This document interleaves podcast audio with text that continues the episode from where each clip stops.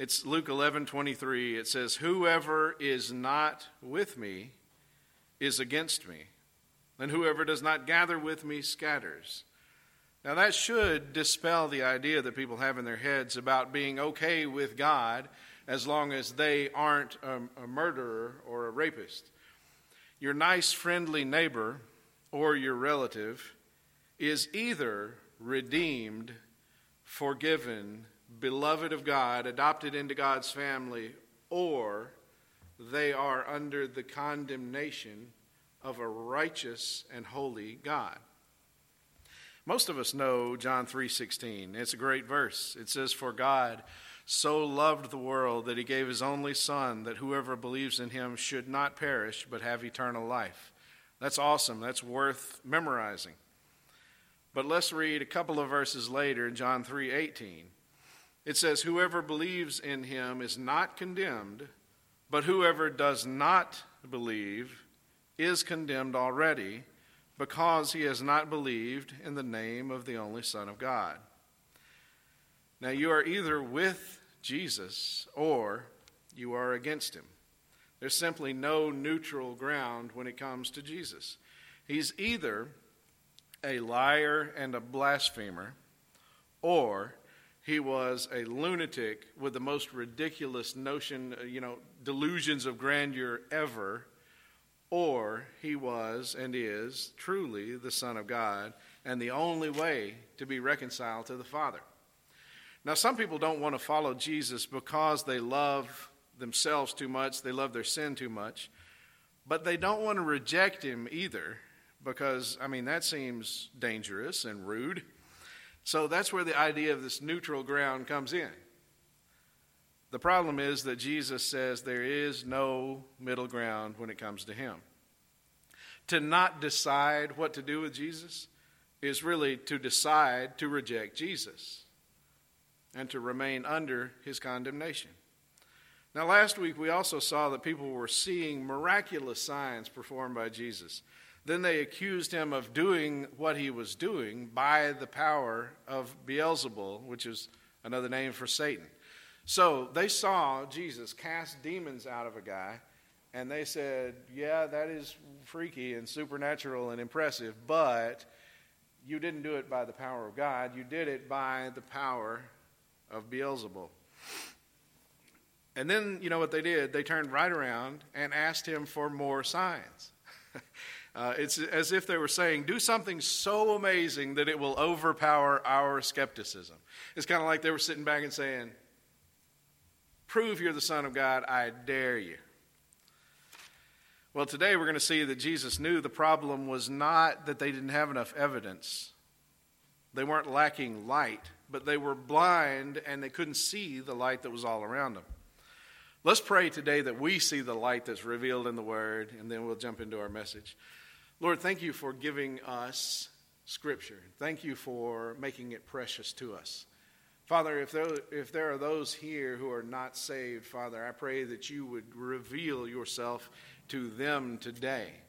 If there are people here, Lord, who are are very immature in the faith and don't understand how precious your word is, I pray that you would illuminate their minds today, that you would show them the truth, reveal the truth to them. Lord, I pray that we'll take your word and we'll learn from it. But we won't only learn from it, we'll learn from it and then apply it and then obey it. I pray this in Christ's name. Amen. All right, Luke 11, 29 through 36 is where we're going to be today.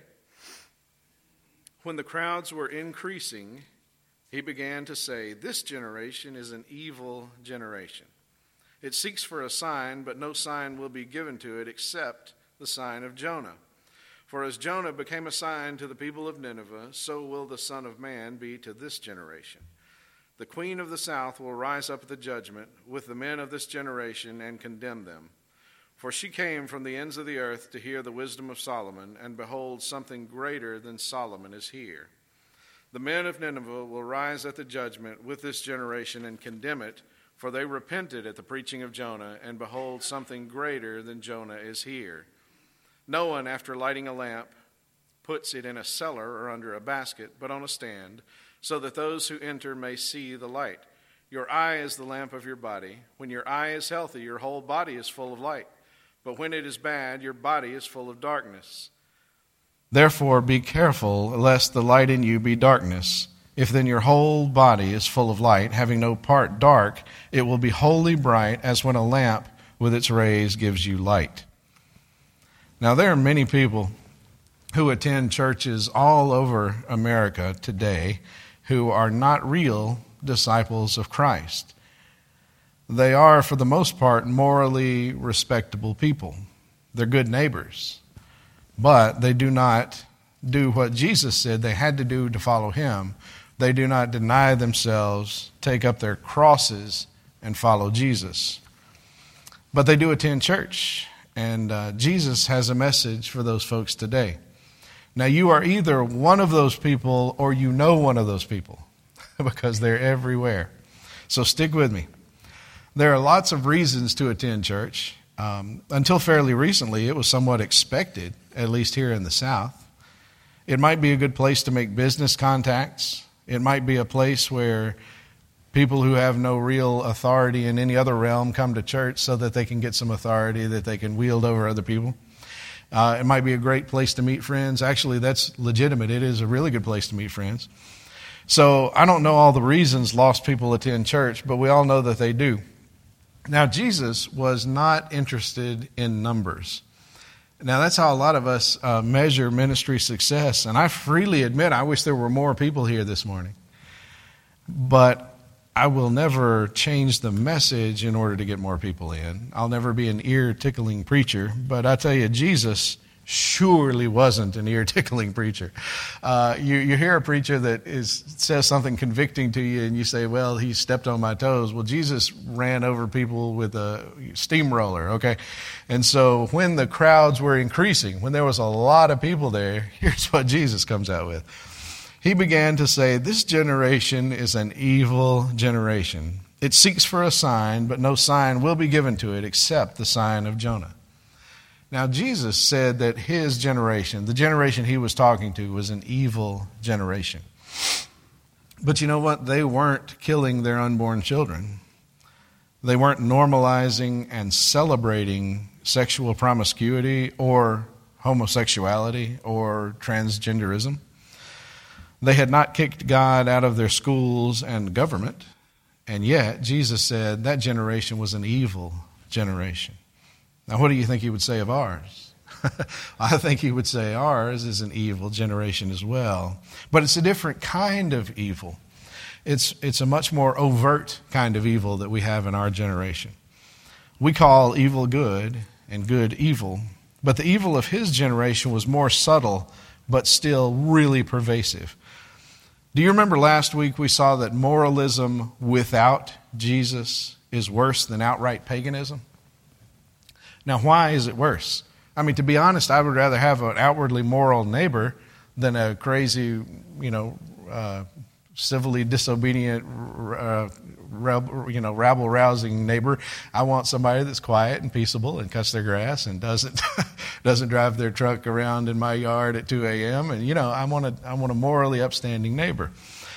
But it's really worse for that person because outwardly moral people without Jesus are the very hardest to reach with the gospel. You know, Jesus came to save sinners, and if you don't think that includes you, then you're not open to the gospel. Jesus came to preach the good news to the poor, but if you're rich and self satisfied, you don't think you have any need for the gospel. The person who knows he or she is lost and sinful and going to have to face a righteous, holy God in judgment that person is in better shape than the self righteous, self satisfied person is. This evil generation of Jesus was seeking for a sign.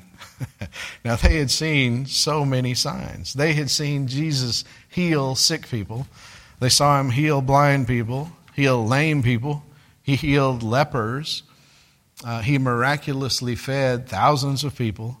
He cast out demons. As a matter of fact, he cast one out right before these same people said, Show us a sign.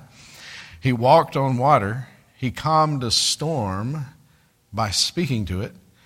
And then he raised the dead. And yet, these people said, We need a sign. Jesus said the only sign they would get is this one more. In verse 30, he says, For as Jonah became a sign to the people of Nineveh, so will the Son of Man be to this generation. Now, what is the sign of Jonah that Jesus refers to? Well, let's compare and contrast these two biblical characters for a minute. The most obvious thing to us is that Jonah spent three days in the stomach of a sea creature and was then delivered Jesus would spend three days in a grave and would rise again. So that's a similarity. They were both sent by God. That's a similarity. But that's about it. Now let's see how they're different. Jonah was pressed into service against his will. You may recall that when God told him to go to Nineveh, he headed precisely in the opposite direction. Jonah 1 1 through 3 says, Now the word of the Lord came to Jonah, the son of Amittai, saying, Arise, go to Nineveh, that great city, and call out against it, for their evil has come up before me. But Jonah rose to flee to Tarshish from the presence of the Lord. He went down to Joppa and found a ship going to Tarshish. So he paid the fare and went down to it to go with them to Tarshish, away from the presence of the Lord. Now, that is a dramatic contrast to Jesus. Philippians 2 5 through 7 gives us Jesus' attitude. It says, Having this mind among yourselves, which is yours in Christ Jesus, who, though he was in the form of God, did not count equality with God a thing to be grasped, but emptied himself by taking the form of a servant, being born in the likeness of men. Jonah was a reluctant servant, but Jesus was willing to not only bring the message of salvation to us, but to be the means of salvation through his own sacrifice. Jonah hated the people to whom he was sent and did not want them to repent. When the people of Nineveh did repent, here's what Jonah said in uh, Jonah starting in 3:10. When God saw what they did, how they turned from their evil way, that's what repentance is. God relented of the disaster that he had said he would do to them and he did not do it. But it displeased Jonah exceedingly, and he was angry. And he prayed to the Lord and said, Oh Lord, is not this what I said when I was in my own country? That is why I made haste to flee to Tarshish, for I knew that you are a gracious God and merciful, slow to anger and abounding in steadfast love and relenting from disaster. Therefore, now, O Lord, please take my life from me, for it's better for me to die than to live. What a nut. This guy went and preached a, a call for repentance. The whole city repented, from the poorest guy there to the king. Okay, they were all sitting in sackcloth and ashes. They repented at the preaching of, of God's messenger. And he said, Man, I knew this was going to happen. I knew you were all forgiving and stuff, so man, just kill me, you know. So he hated these folks. Talk about a racist, okay? There is real racism. I, I, understand that. But I know there's a lot of stuff today that is called racism that is not actually racism. But old Jonah here was a true racist. He said, I hate those people. They need to die in their sin and go to hell. Jesus was such a contrast to this. In 2 Peter 3 9, it says, The Lord is not slow to fulfill his promise, as some count slowness, but is patient toward you, not wishing that any should perish but that all should reach repentance. Jonah came preaching repentance and faith in an unknown God. They didn't know anything about this God. They, these weren't the, the people of, of the promise. They weren't the folks that had had the uh, benefit of having prophets and having the Word of God. He came to them and preached the wrath, the upcoming wrath of an unknown God, and they repented. Jesus came to God's chosen people to fulfill the law and the prophets which spoke of him. So they should have known he was coming. They had the scripture, and he came according to the scripture. Jonah didn't perform any miracles. I mean, you can say, well, it was a miracle that this thing ate him and spit him up on the beach. Well, that's true, but he didn't do it. And the people of, of the town didn't see that happen. They might have heard about it. But Jesus had done many astonishing and undeniable miracles. And yet, despite all that, in verse 32, the men of Nineveh will rise up at the judgment with this generation and condemn it, for they repented at the preaching of Jonah. And behold, something greater than Jonah is here. Jesus was so much greater, as we've seen. The light given to these Jews was so much brighter. The problem was not with the light they had, but the blindness of their hearts. Look with me in verse 31. The queen of the south will rise up at the judgment with the men of this generation and condemn them. For she came from the ends of the earth to hear the wisdom of Solomon, and behold, something greater than Solomon is here. Let's look at this event so we can see what Jesus is talking about. Now, we're going to look in 1 Kings 10 1, and I want you to, to hear this uh, recount of the Queen of Sheba. Now, when the Queen of Sheba heard of the fame of Solomon concerning the name of the Lord, okay, she was coming because she had heard about Solomon, but she had heard about Solomon's God, and she wanted to come check this out. She came to test him with many hard questions. She was impressed with Solomon but she understood that Solomon was great because Solomon's God was great. She didn't see any miracles. She didn't hear the Son of God preach. She heard about what God was doing and undertook this very long and dangerous journey to come and find out about him. So she responded to the little bit of light that she had. She heard of God. That's all she heard that God was doing amazing things, and she took it upon herself to go pursue that little bit of light that she had. Whereas these Jews were blind to the amazing revelation that they had right among them. She came from the ends of the earth to hear the wisdom of Solomon, and behold, something greater than Solomon is here. Now, it matters what you do with the light of revelation when God gives it to you. If you don't use it, you lose it. God sent Jesus as the ultimate revelation of himself. You know, Jesus said um, in John 14 9, Whoever has seen me has seen the Father. How can you say, Show us the Father? So, this is the, uh, you know, God revealed himself through the scriptures, through the prophets, but the ultimate revelation was through his son, Jesus who came and was in their midst preaching to them. And they said, You know, we just don't have enough light. We don't have enough revelation. Show us a sign. God revealed himself as clearly as possible to this generation. Look with me at verse 33. No one, after lighting a lamp, puts it in a cellar or under a basket, but on a stand, so that those who enter may see the light. Jesus is telling them that he is here so that they can see him. The clearest and most direct revelation of God to his chosen people is standing right in front of them. He's saying, Hey, if you light a light, you put it where people can see it. Here I am. Look. The reason that you provide light is for people to see. The problem was not with the light, but with their eyes. If you took a completely blind man and you brought him in here in the dark, he'd say it's dark. If you turn on every light in here, he'd say it's dark, okay? Because he can't see the light because of his blindness. Verse 34 says, Your eye is the lamp of the body. When your eye is healthy, your whole body is full of light, but when it is bad, your body is full of darkness. The problem was not the light, it was their eyes. Lost man hates and shuns the light of God. John 3:19 says, "And this is the judgment. The light has come into the world, and people love the darkness rather than the light because their works were evil. Man, that is as plain as can be. It's not that there's not light of revelation. It says the light came into the world, but the men didn't like it. The men and women who saw it hated it. Why? Because they love the darkness. Why they love the darkness? Because their deeds are evil. It's not that they don't have enough light, they just ran from it like roaches when you turn the light on, okay? Remember how we said that Jesus came to save sinners, and if you don't think you are one, you won't embrace the gospel? That is the problem with blind people. Now, not physically blind, but spiritually blind. They are too blind to see their own need. Revelation 3:17 talks about these kind of people. For you say, I am rich, I have prospered, and I need nothing, not realizing that you are wretched, pitiable, poor, blind, and naked. What could possibly make them this blind? Self righteousness is what could make them this blind. This is why the self righteous person in the pew is worse off spiritually than the drug abuser on the street.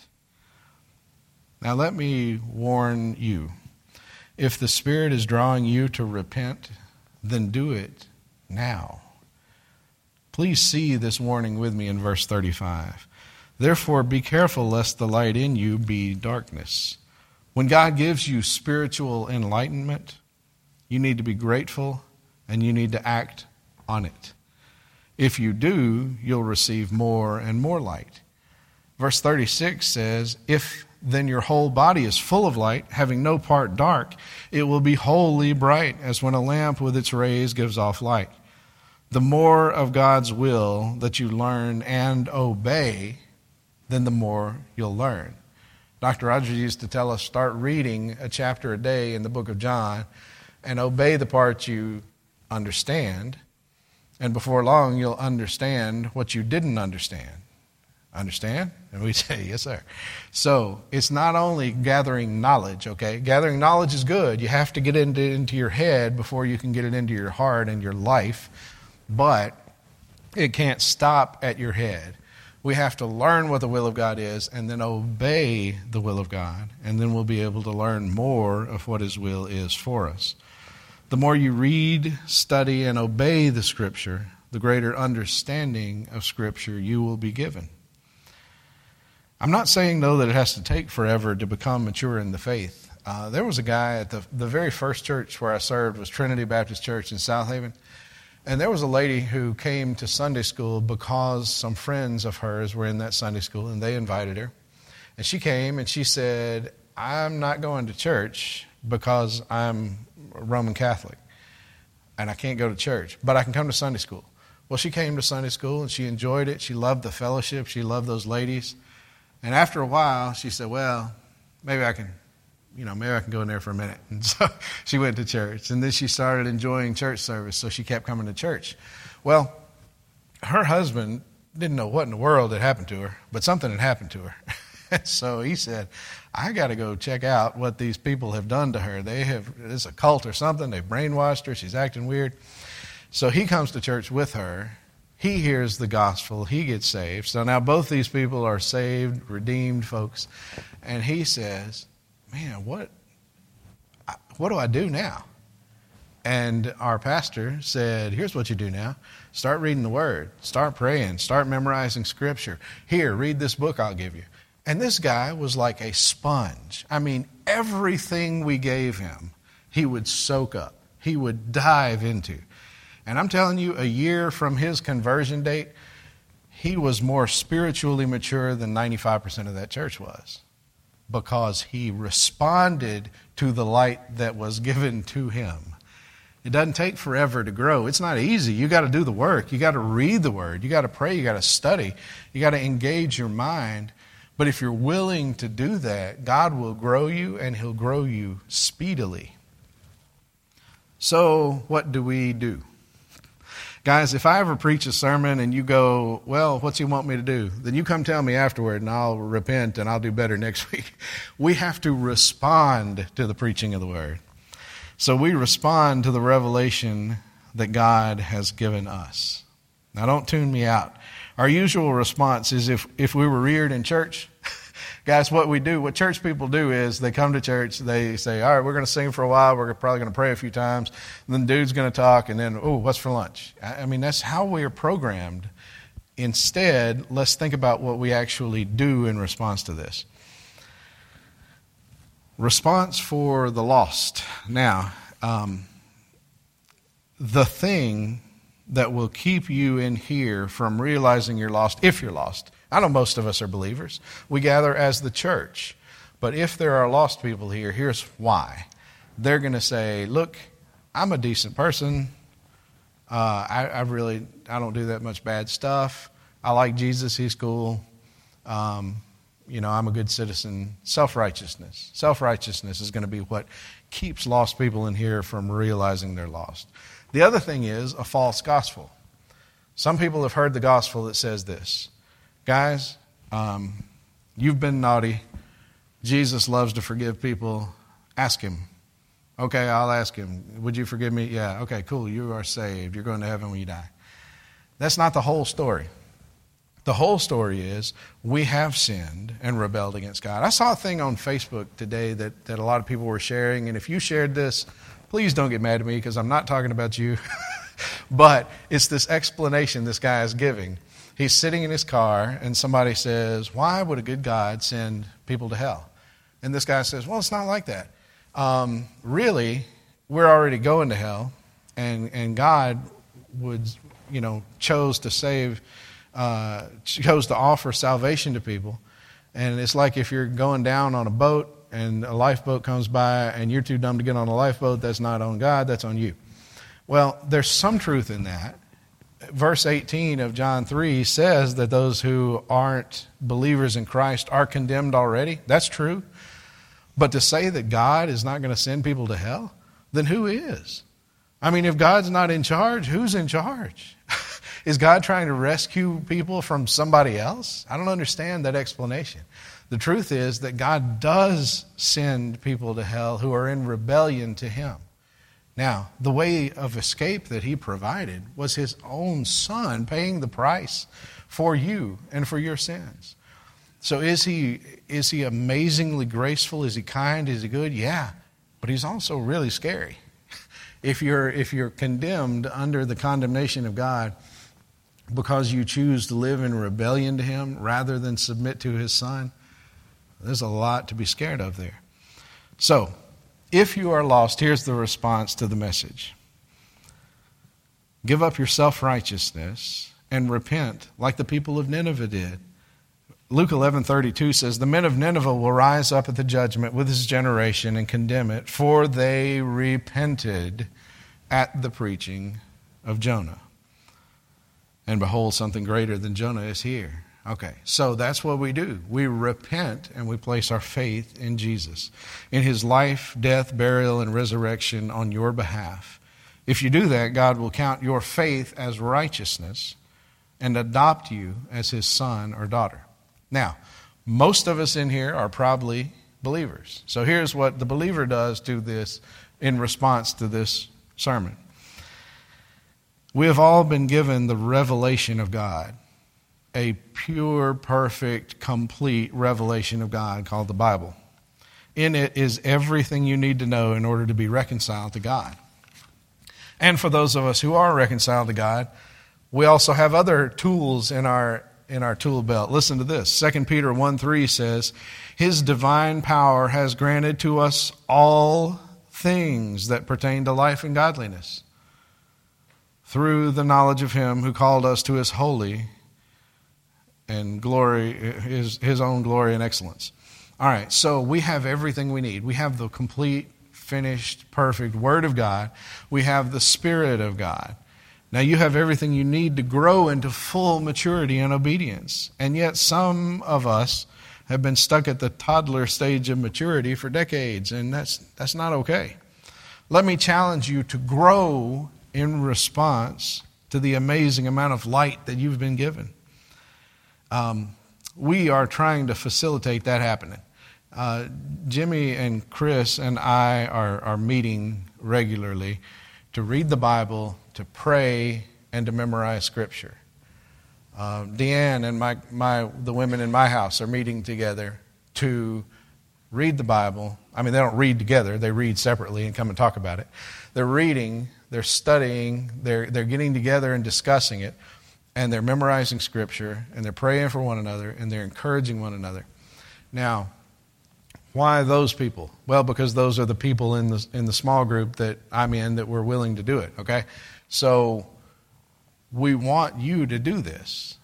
Now, why is that? Is it another program? No, I'm talking about us discipling one another. Last week, the, the verse that we memorized was, and let us consider how to stir up one another to love and good works. You know how we stir up one another to love and good works? We get together and we concentrate on the Bible, reading it, memorizing it, and praying for and with one another, okay? And then it says we're to encourage one another, and all the more as you see the day drawing near. So it's not like uh, one of us says, okay, I am learned and scholarly, and now I will disciple you young ones. It's not like that. We're getting together to mutually encourage and build one another up. So let me tell you, when we get back to where we can meet again comfortably, and I'm already there, I don't know about you, but when we get back in our Sunday schools and in our small groups, um, we will have gone through a three month uh, discipleship thing where we're encouraging one another. I hope that you'll get in on that. The way you get in on that is you say, Hey, Steve, I want to do that. And we do it, okay? Either I do it, or one of these guys that has gone through it, or one of these ladies that has gone through it.